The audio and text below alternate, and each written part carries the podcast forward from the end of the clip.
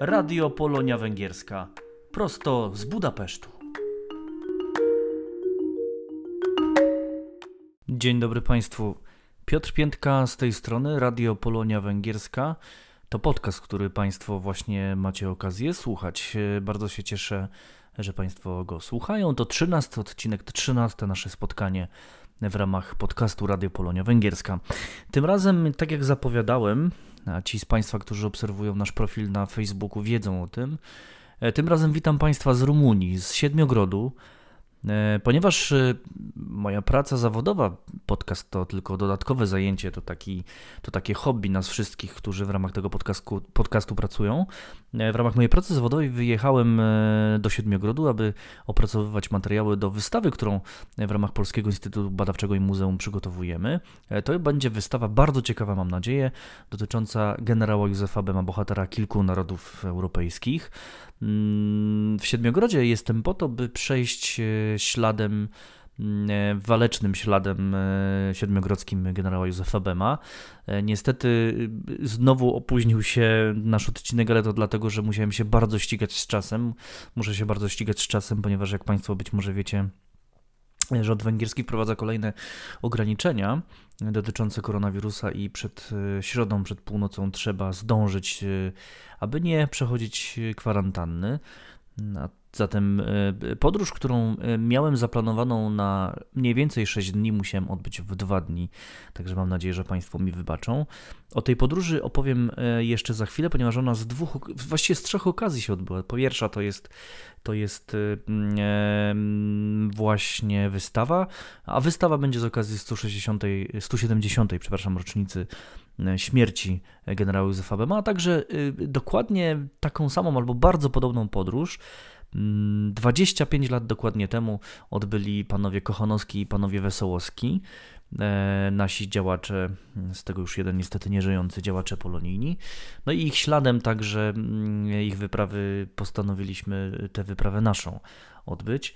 Mm, o niej e, Potem o niej przed wywiadem, ponieważ dzisiaj wywiad będzie historyczny, właśnie dotyczący generała Józefa Bema.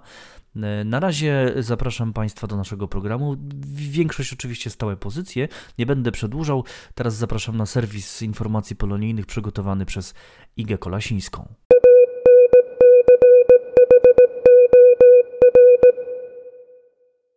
Wiadomości polonijne. Znamy już oficjalne wyniki wyborów prezydenckich. Na drugą kadencję został wybrany Andrzej Duda, uzyskując 51,03%. Rafał Trzaskowski otrzymał natomiast 48,97% głosów. Frekwencja wyniosła 68,18%.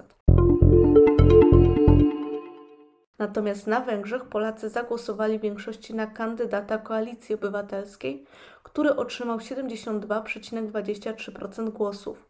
Urzędujący prezydent natomiast 27,77%.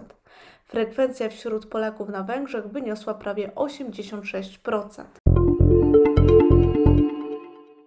W związku ze wzrostem zachorowań na koronawirusa w krajach ościennych, Węgry wprowadzają nowe ograniczenia. Dotkną one głównie podróżujących na Węgry, nie będą mogli wjechać obywatele krajów tzw. Tak czerwonej kategorii. Mieszkańcy krajów żółtej kategorii zostaną poddani kwarantannie po przekroczeniu granicy. Nieograniczony wjazd dotyczy państw z listy zielonej, wśród których jest Polska. Lista krajów jest aktualizowana na bieżąco. Znaleźć ją można na stronie koronawirus.gov.hu.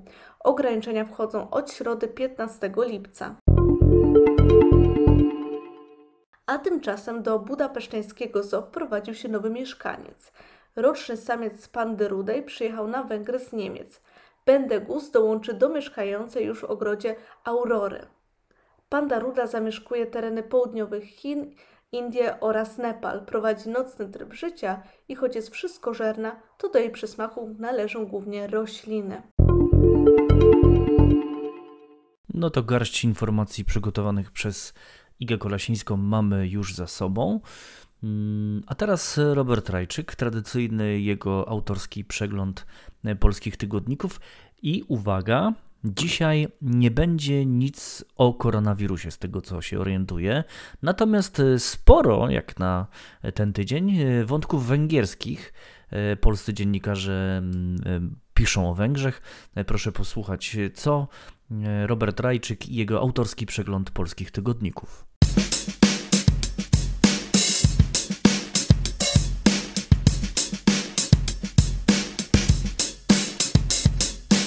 Koniec świata Airbnb. Trzeba skończyć z lumpenturystyką. To tytuł artykułu w internetowym tygodniku Wprost. Paulina Socha-Jakubowska pisze w nim, że lockdown związany z pandemią pozwolił złapać oddech mieszkańcom popularnych wśród turystów historycznych centrów miast. Ale problem z Airbnb pozostał. Amsterdam właśnie wyrzucił tę noclegową opcję ze śródmieścia. Ograniczenia obowiązują m.in. w Barcelonie, Berlinie czy Paryżu. Kraków wciąż ich nie ma, choć ostatni mieszkańcy okolic rynku głównego i Kazimierza coraz głośniej wołają o pomoc. W Polsce rynek najmu krótkoterminowego wciąż nie jest uregulowany. Czytamy we wprost. Czy narasta fala narkomanii wśród kierowców nie tylko zawodowych? Pyta Anna Brzeska w tygodniku Przegląd. W artykule pod tytułem Narkokierowcy autorka wskazuje, że prowadzenie pojazdów pod wpływem substancji odurzających to w Polsce wciąż temat znacznie słabiej badany niż kierowanie po alkoholu. Liczba wypadków spowodowanych przez narkotyki narkotyzujących się kierowców nie jest duża, ale szybko rośnie. W 2019 roku było to 91 zdarzeń, w których zginęły 23 osoby. Rok wcześniej 62 wypadki i 19 osób poniosło śmierć. 2017 rok przyniósł 52 wypadki i również 19 ofiar śmiertelnych. Kierowców do sięgania po narkotyki zamiast alkoholu może zachęcać to, że łatwiej jest ukryć swój stan po narkotykach. Narkotyki bowiem w pierwszej fazie działania usprawniają koncentrację, zwiększają wydajność i dopiero niektóre objawy fizjologiczne mogą sugerować zażycie środków psychoaktywnych. Kierowcy narkotyzujący się zapominają jednak o tym, że substancje te zaburzają zdolność krytycznej oceny sytuacji, stają się przez to euforyczni, podekscytowani, a tym samym skłonni do brawurowych zachowań. Budapeszt spogląda na Ukrainę to tytuł artykułu Ziemowita Szczerka w internetowym wydaniu tygodnika Polityka. Viktor Orban prowadzi aktywną politykę wobec Węgrów za granicą, rozdaje węgierskie paszporty, finansuje partie i organizacje, uruchamia programy gospodarcze. Krok po kroku Orbanowi udało się wypełnić w praktyce testament pierwszego demokratycznego premiera Węgier Józefa Antala, który mówił że chciałby być przywódcą wszystkich 15 milionów Węgrów, czyli również tych spoza węgierskich granic. Największymi miastami Zakarpacia są Uszchorod i Mukaczewo, ale nieformalną stolicą lokalnych Węgrów jest Berechowo. Kiedy Ukraina przypominała zakarpackim Węgrom o oficjalnym zakazie posiadania dwóch obywatelstw, to tamtejsi Węgrzy pytali, dlaczego mieliby się tym przejmować, jeśli nikt się tym zakazem na Ukrainie nie przejmuje, łącznie z niektórymi ukraińskimi ministrami. Ukraina wprowadza wprowadzała regulacje promujące edukację w języku ukraińskim, Węgrzy pytali, po co mają się uczyć kolejnego słowiańskiego języka, skoro znają już rosyjski, w którym bez problemu mogą się porozumieć ze swoimi sąsiadami. Krokiem kompromisowym, czytamy w artykule Szczerka, miałoby być utworzenie przy okazji przeprowadzonej właśnie na Ukrainie decentralizującej reformy administracyjnej regionu berechowskiego z węgierską większością. Z kolei w najnowszym numerze tygodnika Newsweek Aleksander Kaczorowski przypomina tragiczne karty z historii Węgier w artykule zatytułowanym Zagłada nad Dunajem. Między 14 maja i 9 lipca 1944 roku Niemcy wywieźli do Auschwitz-Birkenau ponad 400 tysięcy węgierskich Żydów. Przeżyli nieliczni. Na Węgrzech w 1942 roku przebywało ponad 860 tysięcy Żydów, nie tylko rodowitych Węgrów, ale także także obywateli Czechosłowacji, Jugosławii czy Rumunii. Aż do marca 1944 roku nie musieli nosić opasek z gwiazdą Dawida. Żydzi stanowili około 5% obywateli i byli wyjątkowo dobrze zasymilowani, zwłaszcza 200 tysięcy mieszkańców Budapesztu. Ale dla faszystów skupionych od 1935 roku w nielegalnym stronnictwie strzałokrzyżowców nie miało to żadnego znaczenia. Strzałokrzyżowcy byli obecni w armii i policji i tylko czekali na okazję, by rozprawić się z Żydami.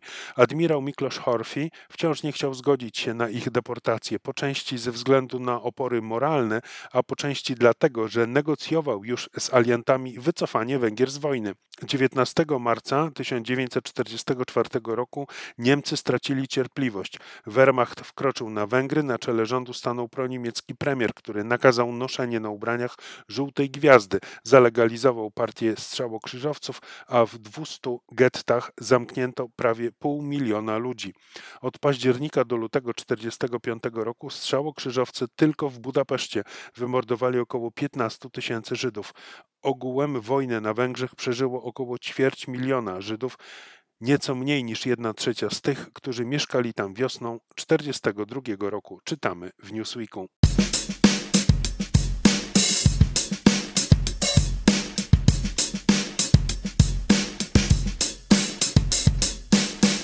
Głównym tematem przewodnim dzisiejszego odcinka Radia Polonia Węgierska jest y, generał Józef Bem. E, jak Państwo pewnie wiecie, ci, którzy znacie jego historię, no ta historia, szczególnie na Węgrzech, nie skończyła się dobrze, tak jak całe powstanie węgierskie 1849 i 48-49 roku. Ale to nie koniec historii w dzisiejszym programie i to nie będzie jedyny wątek historyczny w dzisiejszym programie, bo kolejny porusza Jerzy Celichowski. Jerzy Celichowski dzisiaj o tragicznym losie węgierskich Żydów, e, to jest kontynuacja w pewnym sensie tego, co usłyszeliśmy w przeglądzie prasy. Mm, tragiczna, tragiczna historia węgierskich Żydów, ale w powiązaniu e, z Polską e, i z polskimi wątkami. Proszę posłuchać Jerza Węgierskiego w eterze. Dzisiaj e, mniej wesoły, mniej radosny, dzisiaj o tragicznej historii węgierskich Żydów w Budapeszcie między innymi. Jerzy Węgierski w Eterze. Czyta autor Jerzy Celichowski.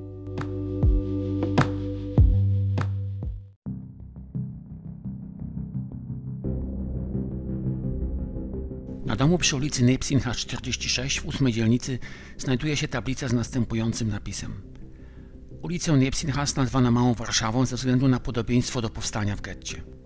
To tu między 15 a 17 października 1944 roku żydowscy cywile, od członkowie oddziałów pracy i żołnierze chwycili za broń przeciwko niemieckim okupantom i współpracującym z nimi strzałokrzyżowcom. Odwet był straszliwy. Niech będzie błogosławiona pamięć bohaterów i męczenników. Z okna tego budynku miano ostrzelać patrol strzałokrzyżowców lub Niemców, za co go zaatakowano, mordując jego mieszkańców. W niektórych relacjach pojawiają się czołgi tygrysy, które oddały strzały w dom. Walki miały się rozszerzyć i trwać długo. Tyle tylko, że relacje świadków są sprzeczne i często oparte tylko na zasłyszanych informacjach. Pojawiają się w nich różne adresy. Strzały z okna miały paść z rąk zdesperowanych członków oddziałów pracy lub też członków żydowskiego ruchu oporu. Pojawia się nawet teza, że była to prowokacja. Strzałokrzyżowców z okna zabił dozorca, sam nie Żyd, który chciał w ten sposób wywołać represje przeciwko Żydom. Strzałów miało być kilka, lub miała być to wielogodzinna strzelanina w całej okolicy. I tak dalej. Historycy z Centrum Holokaustu oraz Yad Vashem, z którymi na ten temat rozmawiałem, uważają, że to legenda miejska. Zdaniem jednego z nich, Kisz Warszu, bo tak brzmi po węgiersku Mała Warszawa, odpowiada na zapotrzebowanie na akt oporu przeciwko wywózkom zaprzeczający opinii o biernym poddaniu się eksterminacji przez Żydów. Jednak mimo tego nie jest tak, że w Budapeszcie w tym czasie zabrakło ludzi gotowych stawić opór strzałokrzyżowcom i Niemcom. Sionistyczny ruch oporu, mimo swojego potencjału bojowego, świadomie unikał starć zbrojnych. Szanse przeżycia były dla Żydów dużo wyższe w Budapeszcie jesienią 1944 roku niż w Warszawie w kwietniu 1943 roku, kiedy wybuchło tam powstanie w getcie. Ruch sionistyczny chciał przede wszystkim ocalić jak najwięcej Żydów dla przyszłego państwa żydowskiego. Do mistrzostwa doprowadził sztukę fałszowania dokumentów, co pomogło wielu uniknąć śmierci. Ponadto, i tu pojawia się autentyczny wątek polski, przykład dopiero co tragicznie zakończonego powstania warszawskiego działał odstraszająco wobec głosów wzywających do akcji zbrojnej. I koniec końców 70 tysięcy Żydów przeżyło w Budapeszcie. Ta historia, mimo że niepotwierdzona, i tak wskazuje na związki łączące Polskę i Węgry. Na to, że także dla polskich i węgierskich Żydów kraje te potrafiły być dla siebie punktem odniesienia.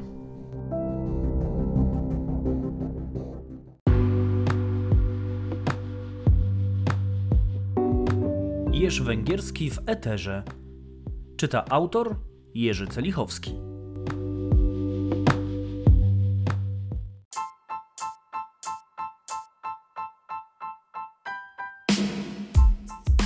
Radio Polonia Węgierska, prosto z Budapesztu.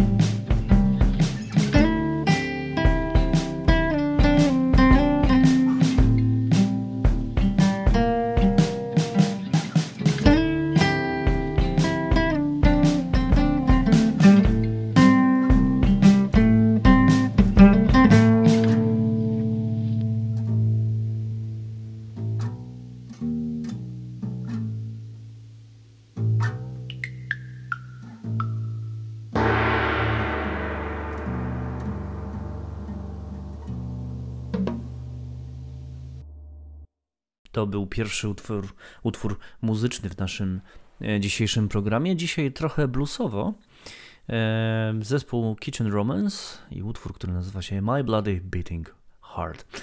A teraz e, króciutko chciałbym Państwu przed naszą rozmową tygodnia Chciałbym Państwu wytłumaczyć, jak to się stało i dlaczego jestem e, w Siedmiogrodzie e, dzisiejszej, w dzisiejszej Rumunii.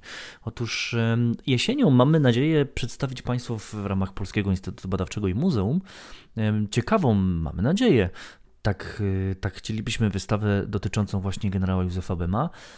Nie tylko jego życiorys, ale również odniesienia po jego śmierci, odniesienia w kulturze, odniesienia w sztuce odniesienia, w życiu codziennym tak naprawdę. E, sporą częścią, to naturalne, tej wystawy musi być udział generała Józefa Bema w powstaniu węgierskim 48 i 49 roku. E, no i postanowiliśmy także pokazać Państwu, jak dzisiaj wyglądają miejsca, jak dzisiaj wygląda szlak, szlak wojenny generała Józefa Bema nie ukrywamy, że pewną inspiracją była opisana w 25 lat temu, opisana w polskich polonijnych gazetach wyprawa między innymi panów Kochanowskiego i, panów, i pana e, Wesołowskiego e, ze Stowarzyszenia BEMA, naszych działaczy polonijnych.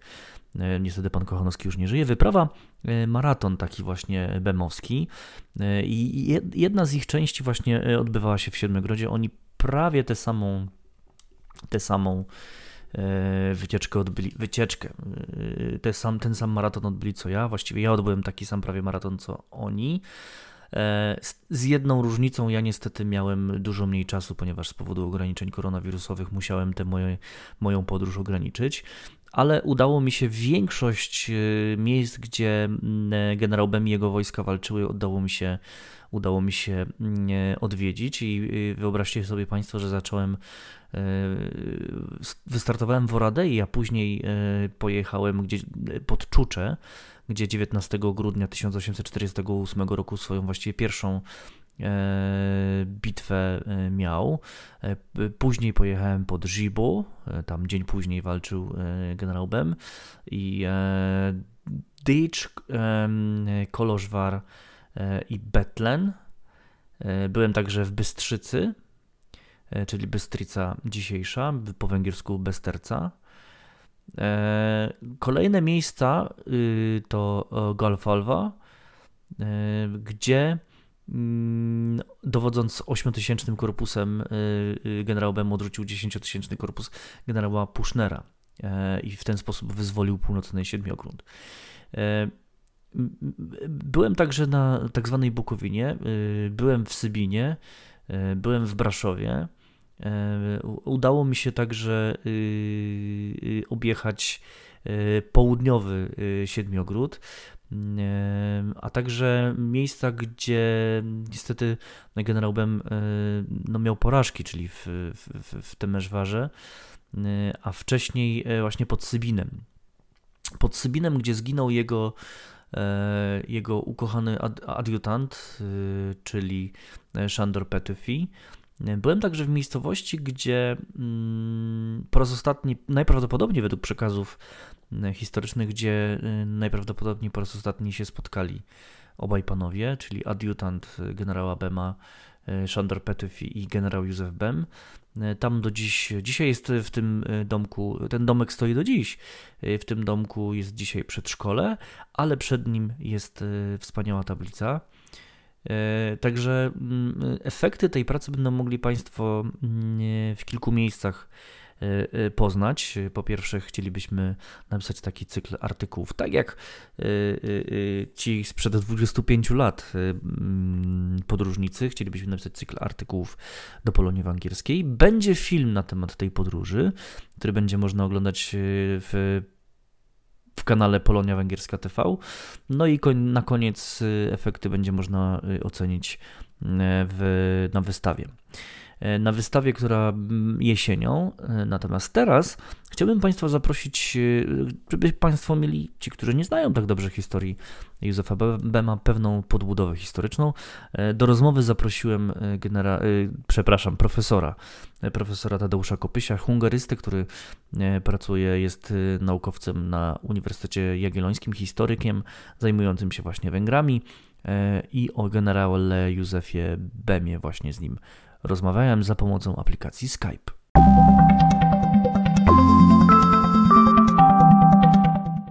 W dzisiejszej rozmowie Tygodnia Radia Polonia Węgierska witam doktora habilitowanego Tadeusza Kopysia z Uniwersytetu Jagiellońskiego, historyka, e, znanego hungarysty, który nieraz e, bywał i bywa cały czas na Węgrzech. Dzień dobry panie e, profesorze. Dzień dobry państwu, dzień dobry panie dyrektorze. Ja witam państwa z Rumunii, pan profesor jak rozumiem z Krakowa, chociaż niedawno jeszcze był pan w Budapeszcie. Tak, byłem niedawno w Budapeszcie, y, jeszcze badając sprawy, y, badając sprawy y, genezy i ewolucji nacjonalizmu węgierskiego. Co prawda troszkę utrudnia tą, te badania, utrudnia dalej ta epidemia i, i, i fakt, że biblioteki są pozamykane, ale generalnie już powolutku się to od, od, połowy, od początku lipca zaczęło otwierać biblioteki, archiwa również, więc troszkę tam Oczywiście y, tych zadań nie wykonałem, więc y, no, nie było to, był to wyjazd owocny, można tak, tak powiedzieć. No i rzeczywiście spotkaliśmy się z panem dyrektorem i to, to było najważniejsze, bo, bo odnowiliśmy tutaj jakby te działania na, na, na polu y, przyjaźni polsko-węgierskiej. Okej, okay, o teraźniejszych działaniach naukowych pana profesora porozmawiamy nieco później. Mam nadzieję, że za jakiś czas w kolejnej rozmowie. Dzisiaj chciałbym taką okolicznościową nieco rozmowę z panem przeprowadzić e, na temat generała Józefa Bema. Nasi e, słuchacze już wiedzą, pan zresztą też, bo rozmawialiśmy wcześniej, że od kilku dni jeżdżę po mm, Siedmiogrodzie, jeżdżę śladami czynu jakby wojskowego generała Józefa Bema w czasie rewolucji węgierskiej, ponieważ przygotowujemy wystawę poświęconą temu bohaterowi kilku narodów.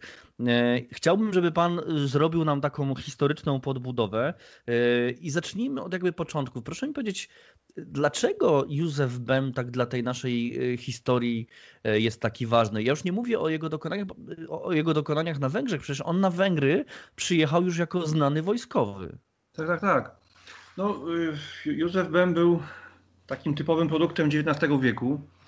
Y, który y, typowym dla okresu po, po y, Kongresie Wiedeńskim, czyli takiego okresu rewolucyjnego. To był człowiek bardzo wielki, to był wielki patriota, tak trzeba zacząć, bo, bo, bo już w wieku kilkunastu lat trafił do armii księstwa warszawskiego i służył jako żołnierz.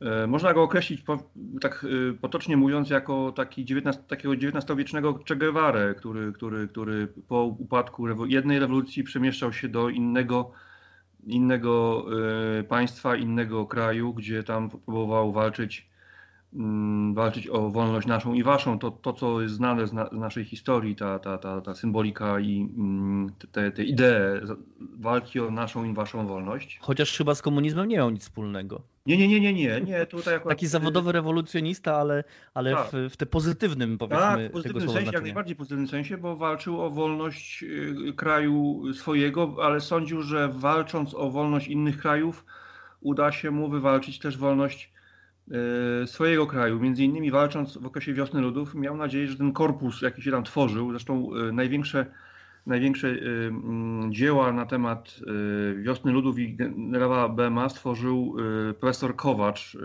bardzo, bardzo znany badacz węgierski, który także był konsulem w Krakowie.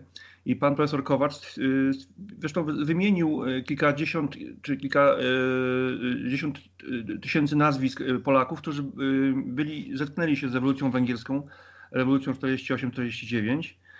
I, i, i, I ideą właściwie Bema było to, żeby stworzyć, stworzyć taki właśnie taki korpus, który byłby później w stanie walczyć z Rosją to, co kiedyś robił, e, pamiętamy, kiedyś to y, robił właśnie y, Stefan Batory, który chciał wyzwolić Węgry, ale y, przy pomocy jakby takiego, takiej wielkiej federacji, to może to pozwolę sobie troszkę wyjść z tego tematu, o którym mówimy, ale to, to była taka jakby idea, kontynuacja tego, co Batory kiedyś chciał zrobić. Chciał wyzwolić Węgry, uzbrojony w, jakby w pomoc różnych krajów Europy Środkowoeuropejskich i zaczął też w tym sensie wojnę z Rosją o inflanty, chcąc y, także Rosję do, tego, do tej wojny jakby zaangażować i jakby wtedy y, zaangażowanie tych trzech krajów, potężnych krajów Europy Środkowej i Wschodniej, no, mogłoby poradzić Turków y, z Węgier i w ogóle z Europy, z Bałkanów wyprzeć. Co się oczywiście nie udało, no bo ta idea nie, nie, nie została zniszczona, nie udało się jej zrealizować. Ale taki Bemowi. Niestety, Bemowi niestety też się nie udało. No Bemowi też się nie, niestety nie udało i, i, i pamiętamy, że przecież y, y, Józef Bem zmarł w Turcji, gdzie też planował, zaangażował się w, działalność wojskową na rzecz sułtana, na rzecz y, Imperium Otomańskiego, ale z taką nadzieją, że kiedyś, kiedyś znowu ta zacznie się wojna, ta wojna między Rosją a Turcją. Ona się zaczęła za 4 lata, za 5 lat wojna krymska. Niestety Józef Bem do niej nie dożył, bo zmarł w listopadzie 1850 roku w Aleppo. Więc y, tutaj nie udało się tej, tej wojny y, doczekać, ale y, i tutaj też pamiętajmy, że on, on miał ta, ta, jego niezłomność, ta jego wiara w to, że uda się w końcu tą ideę zrealizować, tą ideę niepodległej Polski czy wolnej Polski, no y, przecież wielokrotnie miał, y, jakby to powiedzieć, rzucane kłody pod nogi. To, że na przykład y, w armii carskiej jeszcze, czy w carskiej, w armii Królestwa Polskiego, kiedy służył, mm, ciągle szukano mu problemów w tej armii. Tam został zwolniony ze, ze służby pod pozorem tego, że brał udział w pojedynku, różne pozory, ale to był bardzo ambitny wojskowy, no, stworzył podstawy wojsk rakietowych. No właśnie, panie profesorze, zacznijmy, zacznijmy może od początku. To jest, e, pochodził spod Tarnowa, e, tak. z, z, rodziny szlacheckiej, ale o niewielkich tradycjach szlacheckich. Od kilku dopiero pokoleń został nadany tytuł szlachecki. E, bardzo szybko, jako młody chłopak 15-letni, e, został żołnierzem. Tak, Wojsko tak. to było właściwie jego życie od bardzo młodych lat. To był, to był wiarus y, naprawdę od 15 roku życia, prawda? Tak, tak, tak. Potem służył, y, do, do, do, do, do, doczekał się stopnia wojskowego w armii, y, w armii Księstwa Warszawskiego. Brał udział w tej słynnej wyprawie, o której pisze Adam Mickiewicz w jednej z ksiąg pana Tadeusza w 1812 roku w kampanii y, rosyjskiej na Moskwę w 1812-13. No i to też trzeba podkreślić, może to też wpłynęło na, na nieufność cara wobec jego, jego y, poglądów czy jego y, historii służby w armii napoleońskiej, ale generalnie no, był to bardzo zdolny, zdolny żołnierz, ambitny i, i pomysłowy, bo, bo, bo stworzył podstawy takiej takich jednostek artyleryjsko-rakietowych. Napisał y, parę książek na ten temat, więc y, to na pewno była, była y, bardzo, ważna, bardzo, bardzo ważna osobistość tamtych czasów i, i, i no nie możemy o tym zapomnieć. No, mówię, no, cały czas władze rosyjskie próbowały go zlikwidować, bo, bo już też były dwa nieudane zamachy na jego życie. Co świadczy i potem, będąc w Turcji, też y, y, y, władze rosyjskie wpłynęły na to, żeby tam mm, poszyk, jego szyki troszkę, jego te szyki w wojsku troszkę pokrzyżować, co też się udało, ale no, władze tureckie zaangażowały go na innym polu, powiedzmy na innym polu tej, tej działalności militarnej, czyli na, na, na, na południu, na, na, na pograniczu Turcji i Syrii w walce z Arabami. Więc żeby nie, żeby nie, tutaj nie, nie angażować y, stricte w działalność antyrosyjską, no, Bem, Bem był też bardzo ważnym mm, y, działaczem hotelu Lambert, tego, tego konserwatywnego skrzydła emigracji po, po, po listopadowej mm, i, i y, wiadomo, że Józef, że, że hotel Lambert, jego, jego aktywność była skierowana głównie na Bałkany. Y, już, już poza y, ambicjami czy też planami związanymi z jego wykorzystaniem, to, to znaczy BEMA na Bałkanach i na Węgrzech, to też pamiętamy o wielu, mm, wielu y, agentach księcia czartoryskiego, którzy byli wysyłani do Serbii, do, do, do, do, mm, do krajów bałkańskich, po to tylko, żeby stworzyć taki front antyhabsburski i ewentualnie kiedyś w przyszłości doprowadzić do do y, stworzenia niepodległej Polski. No pamiętamy jeszcze też, już abstrahując od, od samego życiorysu Bema, że y, to towarzystwo y, hotelu Lambert miało wpływ na, na stworzenie programu rządu serbskiego, pierwszego rządu serbskiego. Ilja Garaszanin stworzył taki program, który nazywał się Naczertanie i to był program, który był właśnie stworzony pod dużym wpływem polityków polskich, emigracyjnych polityków polskich także. To towarzystwo próbowało w, w, całym regionie, mm, w cudzysłowie mówiąc potocznie, mieszać. E, wróćmy na moment do Polski. E, jedynym e, okresem, kiedy Bemowi udało się walczyć, to było powstanie listopadowe, prawda? Później już była emigracja i do końca życia właściwie był poza Polską. Tak, tak. W powstaniu listopadowym udało mu się E, nawet e, w kilku bitwach, pod, szczególnie pod Iganiami i pod Ostrołęką, e, to były takie dwie główne bitwy, których generał Bem się bardzo wykazał. Pod Ostrołęką dzięki sprytnej, sprytnym manewrowaniu oddziałami artylerii konnej udało mu się ocalić armię polską przed całkowitym zniszczeniem e, przez Rosjan, e, co oczywiście e, tylko o nim dobrze świadczy, no bo dowódców ta, ta armia polska miała takich średnich powiedzmy. Natomiast Józef Bem się wyróżniał tam i i wtedy zostaje generałem właściwie. Tak, tak, tak. Wtedy awansował. Mm, także tutaj no, Tutaj można powiedzieć jeszcze również, że. Zaczyna się jego kariera wojskowa, prawda? Taka, taka stricte e, e, czynna kariera wojskowa, taka prawdziwie bitewna kariera wojskowa. Tutaj właśnie w powstaniu listopadowym i zanim ta legenda się ciągnęła e, później przez emigrację, później przez rewolucję wiedeńską, no aż do Węgier. On przyjechał, Węgier. Na Węgry, przyjechał na Węgry w fale tak naprawdę. Tak, przyjechał już y, z Wiednia, gdzie walczył y, przeciwko oddziałom cesarskim próbującym zdobyć Wiedeń. Tam rewolucja zaczęła się nieco wcześniej, na Węgrzech zaczęła się w marcu, w połowie marca 1948 roku. Natomiast na Węgrzech, w Austrii nieco wcześniej, no to, to wszystko przyszło z Francji, z zachodu, cała ta rewolucyjna ruchawka.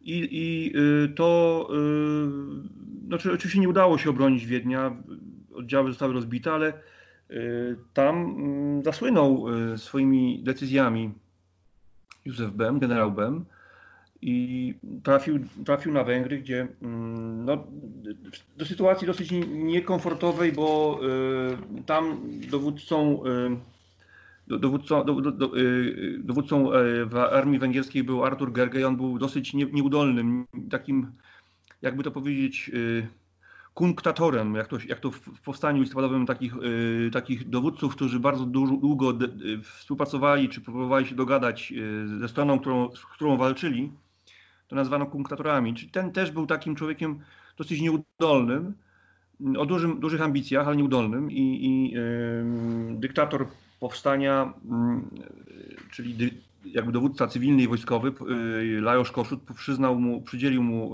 dowództwo pod koniec roku 1948 bardzo szybko tam mm, y, sobie poradził. Jego teatrem działań Józefa Bema była, był głównie Siedmiogród. Siedmiogród i Banat. Panie profesorze, zatrzymajmy się na moment. Tak? E, przy, na wejściu e, Bema do Siedmiogrodu i Banatu. E, teraz e, mom, na moment pauza, chwila muzyki, zróbmy oddech tak, e, tak. w tej historii Józefa Bema. Dajmy naszym e, słuchaczom nieco odpocząć. Zrobiliśmy długi wstęp. Teraz, teraz przejdziemy za moment e, do głównego motywu naszej historii. Przypomnę Państwu, że naszym gościem jest doktor habilitowany Tadeusz Kopyś, historyk z Uniwersytetu Jagiellońskiego. Zapraszam za chwilę Państwa do drugiej części naszej rozmowy. Will you whisper something happy in my ear. Just a sedative to make me disappear. Uh, I am so tired of seeing love go back to what it was before lips I dare to meet. Baby, you would never do that wrong to me. Leave me wanting in the cold foreboding stream. They have their minds up by now.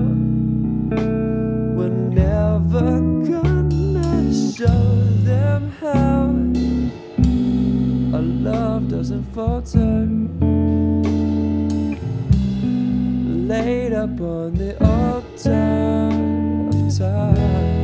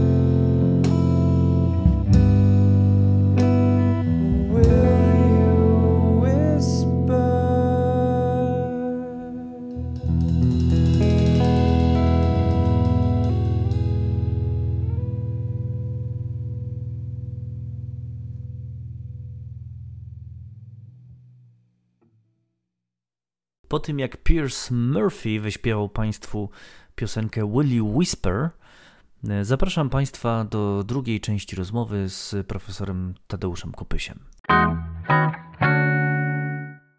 Wracamy do rozmowy z doktorem habilitowanym Tadeuszem Kopysiem, historykiem z Uniwersytetu Jagiellońskiego. W Radiu Polonia Węgierska rozmawiamy dzisiaj o Józefie Bemie, generale Józefie Bemie, bohaterze e, polskim, bohaterze węgierskim, tureckim, naprawdę wielką postacią XIX wieku. E, Panie profesorze, e, Bem dostaje wielki teren, dostaje bardzo trudny teren, dostaje Siedmiogród i Banat, No i po kilku miesiącach odnosi wielki, niewiarygodny sukces. Tak, tak. Y, 7 sierpnia dokładnie 1948 roku, 1848 roku Józef Bem został mianowany dowódcą, y, y, znaczy został mianowany wodzem naczelnej armii węgierskiej. Y, no i jego głównym teatrem działań był właśnie Siedmiogród, bardzo trudny teren, gdzie, gdzie nie tylko topograficznie, czy tam geograficznie, gdzie y, teren jest bardzo zróżnicowany, nie nizinny, tak jak centralne obszary Węgier, ale bardzo właśnie, ale także narodowościowo, to jest cie- ciekawe, że tam, tam mm, byli i Rumuni, i, i, i Sasi siedmiogrodcy wtedy jeszcze, czyli Niemcy, y, no oczywiście y, seklerzy, y, czyli ta ludność Węgierskojęzyczna? węgierskojęzyczna, ale jeszcze przebyła tam jeszcze przed, przed Honfoglolarz, czyli jeszcze przed, przed tak, się, tak się uważa, że, że oni przybyli jeszcze przed zasiedleniem Kotliny Karpackiej przez Węgrów, czyli takie pierwsze osadnictwo. No i, i, to, to jest teren bardzo różnicowany, on sobie tam poradził. On, on y, zdobył szacunek y, i Rumunów, y, i właśnie, właśnie głównie Węgrów. Y, w kilku bitwach, y, między innymi tam udało mu się, udało mu się pokonać wojska cesarskie i, i, i je wyprzeć z Siedmiogrodu. Y, No co właśnie, a oczywiście- jak, było, jak było rzeczywiście z tym, z tym szacunkiem Rumunów? Ponieważ w tym czasie też y, walczy Avram Janku. Tu wchodzimy też oczywiście trochę na bok od Józefa Bema, bo on y, wielokrotnie próbował y, nawoływać Rumunów do przyłączenia się do walki, ale Rumuni chyba troszeczkę z boku stali. Znaczy y, oddziały Avrama Janku na początku słabe, y, aczkolwiek y, pó- później zyskały moc i, i, i by- było porozumienie, że nie będą sobie przeszkadzać, ale jednak do tego porozumienia węgiersko-rumuńskiego właściwie na terenie Siedmiogrodu nie doszło. Przypomnę też, że Siedmiogród był y, chyba mocniejszy gospodarczo niż Elfeld, niż y, ta część nizinna po wielu latach okupacji tureckiej. Y, A mimo wszystko Bem wyzwolił przecież y, y, Siedmiogród. No ale mówię, ostatecznie politycznie Rumuni się nie dogadali jednak z, z Węgrami. No, to, to jest ciężkie pytanie, dlaczego tak się stało. Nie wiem. Wydaje mi się, że Znaczy, pan, dyrektor też wspomina o tym, że, że, że Siedmiogród był gospodarczo rozwinięty bardziej. To, to tak, to, to wydaje mi się, że to był skutek też jeszcze wojen tureckich, gdzie te niziny tutaj na, między na południu od Budapesztu, rejon Balatonu, Mohaczu i do, Segedu były, do były bardzo zniszczone przez zniszczone. te, te, te mhm.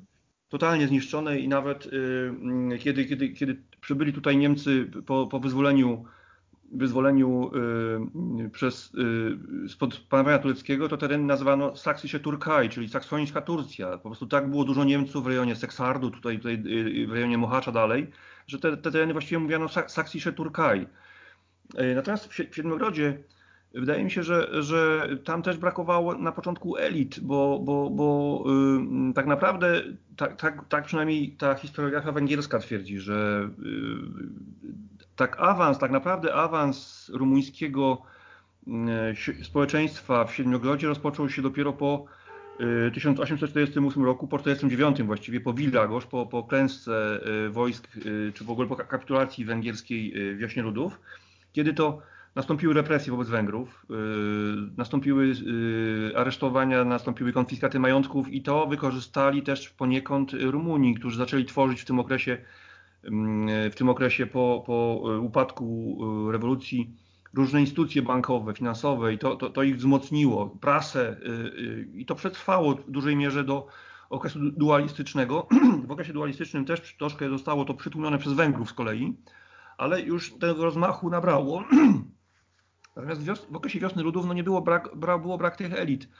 Y, a, a ci liberałowie jak Avram Jamku i inni, którzy, którzy y, oni, oni myśleli o, o, powoła, o, właściwie o, o tej idei y, Michała Walecznego, o stworzeniu, stworzeniu jednej wielkiej, jednego wielkiego państwa rumuńskiego, połączeniu Siedmiogrodu z Mołdawią, Wołoszczyzną i jeszcze tam. Więc tutaj jakby czynnik narodowy odegrał bardzo Koszut, im oferował, Koszut im oferował dużo mniej jednak mimo wszystko. Tak, oferował im dużo mniej i, i, i, pamiętamy, że zaczął im oferować więcej dopiero e, kiedy... Już powstanie umierało. Mhm. Tak, powstanie umierało, kiedy została uchwalona ta ustawa narodowościowa w 1849, właśnie już pod koniec. Ona została uchwalona właściwie tuż przed odejściem wojsk i rządu węgierskiego do Turcji, na terytorium Turcji po przekroczeniu już powiedzmy tutaj, y, po wyjściu z, z południowych Węgier do, do, do Turcji. Mam wrażenie, że gdyby, ma, mam wrażenie, że gdyby Bem miał większy wpływ polityczny na e, przynajmniej tę część powstania, gdzie, gdzie walczył, być może udałoby się zaciągnąć. On wielokrotnie w, w różnych odezwach wzywa właśnie Węgrów, Rumunów i Sasów do tak, wspólnej tak, tak. walki. E, to nie ma chyba zbytniego odbicia właśnie w Budapeszcie. No nie, nie, nie ma odbicia i dopiero y, już na emigracji, dopiero na emigracji, kiedy, kiedy y, Koszut trafił do, do na zachód, do, do, do, najpierw tam do, do Anglii, potem przebywał w Stanach Zjednoczonych, wreszcie zmarł we Włoszech, ale y, tam opublikował takie tak zwane kazania, listy Kasandry, gdzie, gdzie, gdzie tam bardzo krytycznie się wypowiadał o, tych, o tym, co się dzieje na Węgrzech i, I dopiero wtedy przyznał, że rzeczywiście potrzeba jest jedności, porozumienia z tymi narodowościami. Nawet był taki projekt porozumienia, yy, porozumienia bodajże z takim politykiem rumuńskim Balczesku yy, i, posłem yy, rewolucji, jednym z posłów rewolucji węgierskiej, nie pamiętam teraz nazwiska, w Paryżu. I tam był taki y, ogłoszony projekt pacyfikacji tych stosunków y, narodowościowych w Siedmiogrodzie. No niestety z racji tego, że już nie mieli za, za dużo do powiedzenia w sprawach krajowych, no to do tego pojednania nie doszło. Każdy już wtedy ciągnął za swoją, y, za swoją część tego sukna y, w swoją stronę, chcąc z tego wyciągnąć jak największe korzyści. Także Rumuni i Węgrzy, no y, więc to, niestety to już było za późno. W okresie walk wtedy można było jeszcze, no ale niestety no, Koszut nie był, Koszut, ten, ten liberalizm narodowy nie był zbyt szczęśliwy. No, pamiętam, pamiętamy słowa profesora Felczaka, który mówił, że pisał w jednej ze swoich książek o, o Koszucie, że Koszut twierdził, że jeżeli ktoś chce jeść węgierski chleb, musi mówić po węgiersku. No to to takie troszkę e, takie nacjonalistyczne e, dosyć e, stwierdzenia, radykalne, nie, nie, nie idące w kierunku jakiegoś e, kompromisu czy jakiegoś pojednania. No to doprowadziło de, definitywnie do, do upadku y, tej Powstania. idei. Powstania, Wróć, ta. wróć, wróćmy do naszego bohatera. Generał Józef Bem, y, mimo tych wszystkich y, nieporozumień na linii Węgry, y, Węgrzy-Rumunii, y, z tą swoją armią wyzwala y, na początku 1949 roku cały Siedmiogród, potem Banat. E, I dopiero y, muszą wejść Rosjanie, musi wejść generał Tak. Paskiewicz, musi wejść 40 tysięcy rosyjskiego woj- wojska, e, czyli cała armia wtedy y, y, przeciwko powstańcza, czyli austriacko-rosyjska ma ponad 50 tysięcy mm, ludzi, przeciwko nieca, niecałym 20 tysiącom Bema i dopiero wtedy pokonują Bema. To świadczy o, ja nie chcę mówić geniuszu, bo to zawsze za zbyt wielkie słowo, ale na pewno e, tu się pokazał cały kunszt generała Bema, prawda? Tak, to, to, jest, to były niesamowite, mm, niesamowite mm, e, dokonania, które sprawiły, że właściwie jest to człowiek uznawany na Węgrzech e, i w Turcji jako, jako, jako właściwie ich, ich rodak. Ktoś mi właśnie mówił kiedyś, że, że no, no, i, i- generał Bem jest uznawany jako je- jedna z, tysiąca postaci, które wpłynęły najbardziej na losy historii Węgier. Jest, jest pieczołowicie nazywany, y, pieszczotliwie nazywany jako ojczulek Bem, który, który no, no, no, no, bardzo wiele tutaj zasłużył się.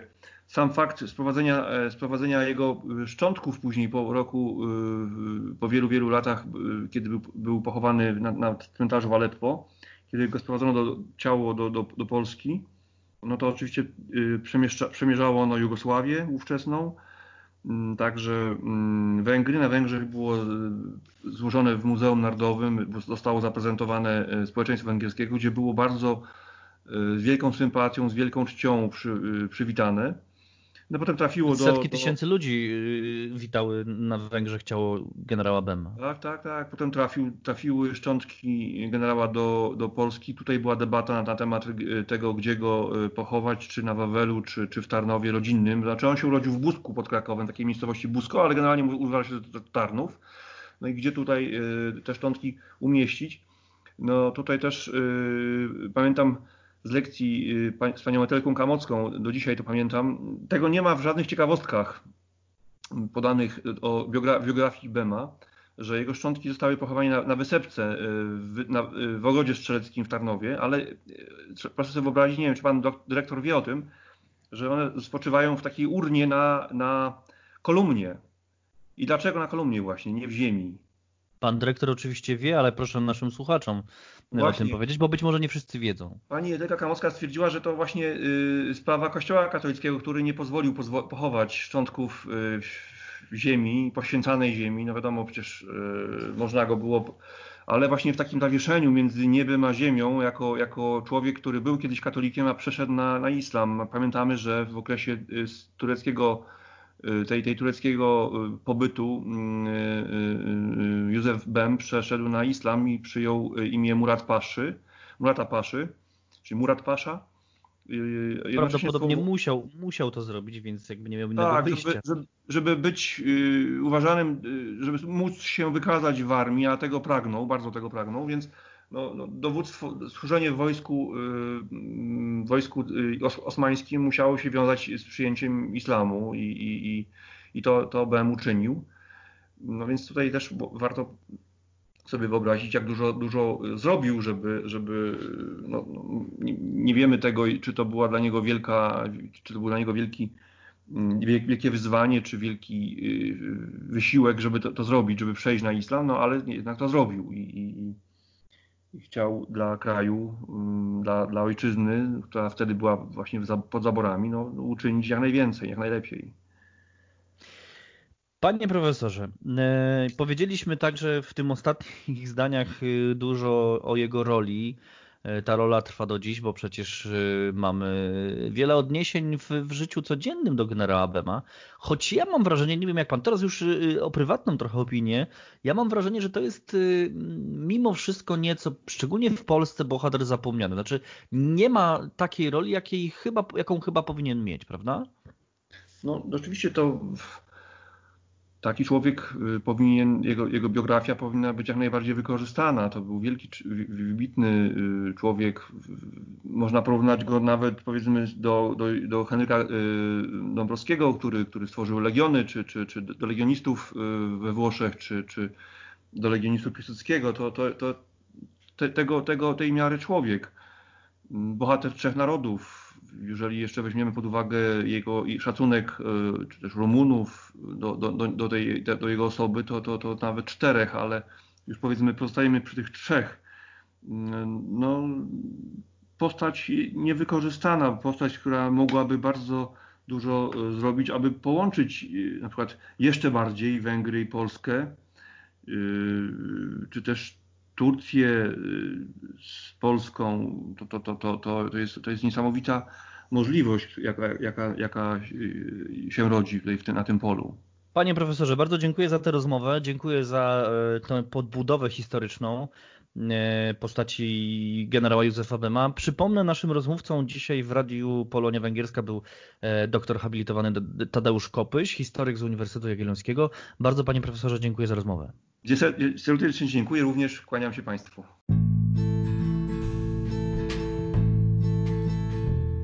Radio Polonia Węgierska, prosto z Budapesztu.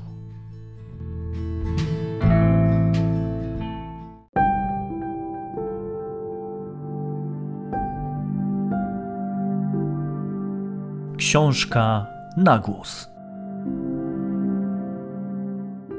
Robert Rajczyk przeczyta tekst Isztwana Bolarza Walka węgierskich ochotników o odrodzenie Polski. Tekst ukazał się w tomie Polsko-Węgierska Mozaika, wydanym w 2018 roku przez Polski Instytut Badawczy i Muzeum w Budapeszcie.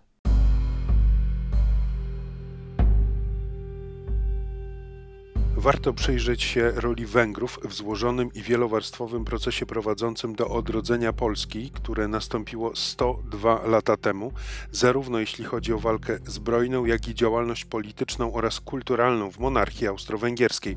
Przede wszystkim chcielibyśmy przyjrzeć się udziałowi Węgrów służących w legionach Józefa Piłsudskiego. Zanim jednak przejdziemy do podania tych przykładów charakterystycznych dla słynnej przyjaźni polsko-węgierskiej, trzeba te wydarzenia umieścić w odpowiednim kontekście kontekście. Jest nim chaotyczny front wschodni Wielkiej Wojny Światowej, przede wszystkim Galicja. Wincenty Witos, pisząc o działaniach armii austro-węgierskiej przeciwko miejscowej ludności, stwierdził: Najgorzej zachowują się Honwedzi. Lata wojny, nie najlepiej wpływające na relacje obu narodów, nie były jednak decydujące, zwłaszcza w świetle poświęcenia węgierskich ochotników, które odbiło się pozytywnie na relacjach polsko-węgierskich. Do walki przeciwko Rosji u boku Polaków zgłosiło się ponad 3000 ochotników, jednak spośród nich jedynie około 500 trafiło w szeregi legionistów.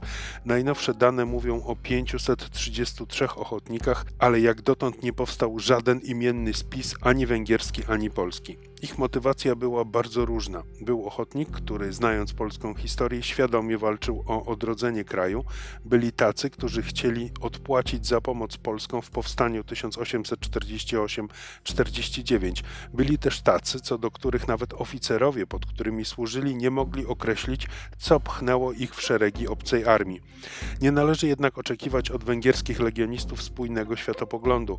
Wielu z nich przecież wcielano do armii w bardzo młodym wieku niektórzy byli jeszcze nastolatkami. Niezależnie od osobistej motywacji, obraz, który wyłania się ze wspomnień oficerów, pod którymi służyli Węgrzy, to obraz żołnierza dzielnego i wytrwałego w walce.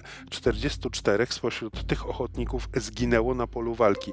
Ci nie doczekali powolnego rozpadu formacji, w której służyli. Nowo powstałe państwo polskie wyraziło wdzięczność węgierskim legionistom w postaci odznaczeń. Losy węgierskich legionistów były różne, ale ogólnie rzecz biorąc, biorąc burzliwe i niespokojne. Stowarzyszenie Legionistów Polskich zostało utworzone w Budapeszcie w 1931 roku, dopiero jednak w 1939 zostało uznane przez węgierskie Ministerstwo Spraw Wewnętrznych i to po interwencji ze strony Polski. Zarejestrowano je pod nazwą Legioniści Węgierscy. Przedtem jednak Ferdinand Leo Miklosi, założyciel i przewodniczący, musiał zrezygnować ze wszystkich funkcji, ponieważ jego żydowskie pochodzenie nie podobało się węgierskiemu Ministerstwu Obrony, które opiniowało prośbę. Plan uchwalenia comiesięcznego uposażenia dla wdów i sierot po poległych legionistach węgierskich wypłacanych przez państwo polskie został pokrzyżowany przez wybuch wojny w 1939 roku. Rząd nie zdążył przedłożyć w Sejmie tego projektu. Węgrzy, dobrowolnie walczący u boku Polaków w legionach, zostali w 1935 roku uczczeni pomnikiem w parku Nepliget. Jednak pamięć ich nie jest tak żywa jak inne, często nie tak bezpośrednie przykłady współpracy polsko-węgierskiej.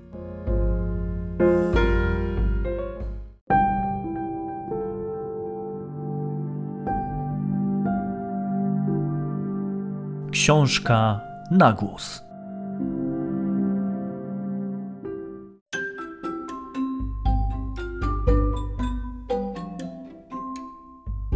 Urywki historii. Cykl przygotowany przez Polski Instytut Badawczy i Muzeum w Budapeszcie.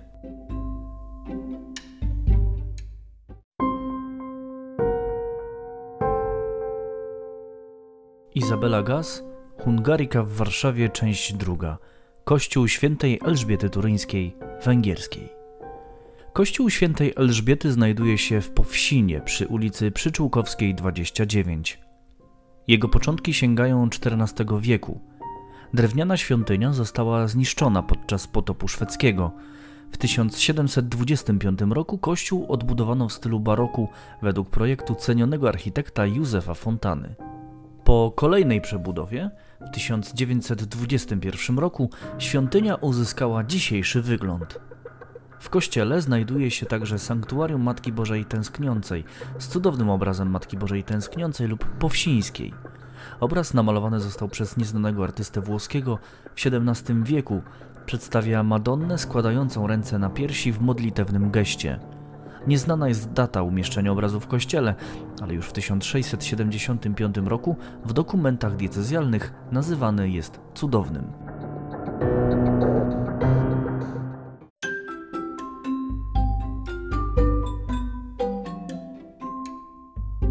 Urywki historii. Cykl przygotowany przez Polski Instytut Badawczy i Muzeum w Budapeszcie. Niestety nasz czas dobiega końca. Dobiega końca także moja wyprawa e, po Siedmiogrodzie, po śladami Józefa, generała Józefa Bema. E, niestety ta moja mm, wyprawa była bardzo przyspieszona z powodu e, epidemii koronawirusa. Na szczęście nasz program mniej więcej taki sam jak zwykle, troszeczkę nawet być może dłuższy, bo ponad E, godzinny. Bardzo Państwu dziękuję za uwagę. Bardzo dziękuję współautorom e, tego programu, Idze Kolasińskiej, Robertowi Rajczykowi i Jerzemu Celichowskiemu, jak zwykle. Zapraszam Państwa do dzielenia się naszymi opiniami e, na stronie anchor.fm ukośnik PIBM kreska Budapest. Można nagrywać nawet swoje, swoje informacje te, które najlepsze z nich będziemy mogli także opublikować na naszej antenie. E, na koniec jeszcze krótka, e, krótka piosenka The Road River Blues Band. E, piosenka nazywa się The Vistas Missing Views. Trochę bluesa na koniec, nie rumuńskiego, ale, ale trochę ona przypomina te czasami bezkresne E, tereny siedmiogrodzkie. Zapraszam Państwa do kolejnego odcinka. E, ja już się z Państwem żegnam. E, nazywam się Piotr Piętka. To był trzynasty odcinek podcastu Radio Polonia Węgierska.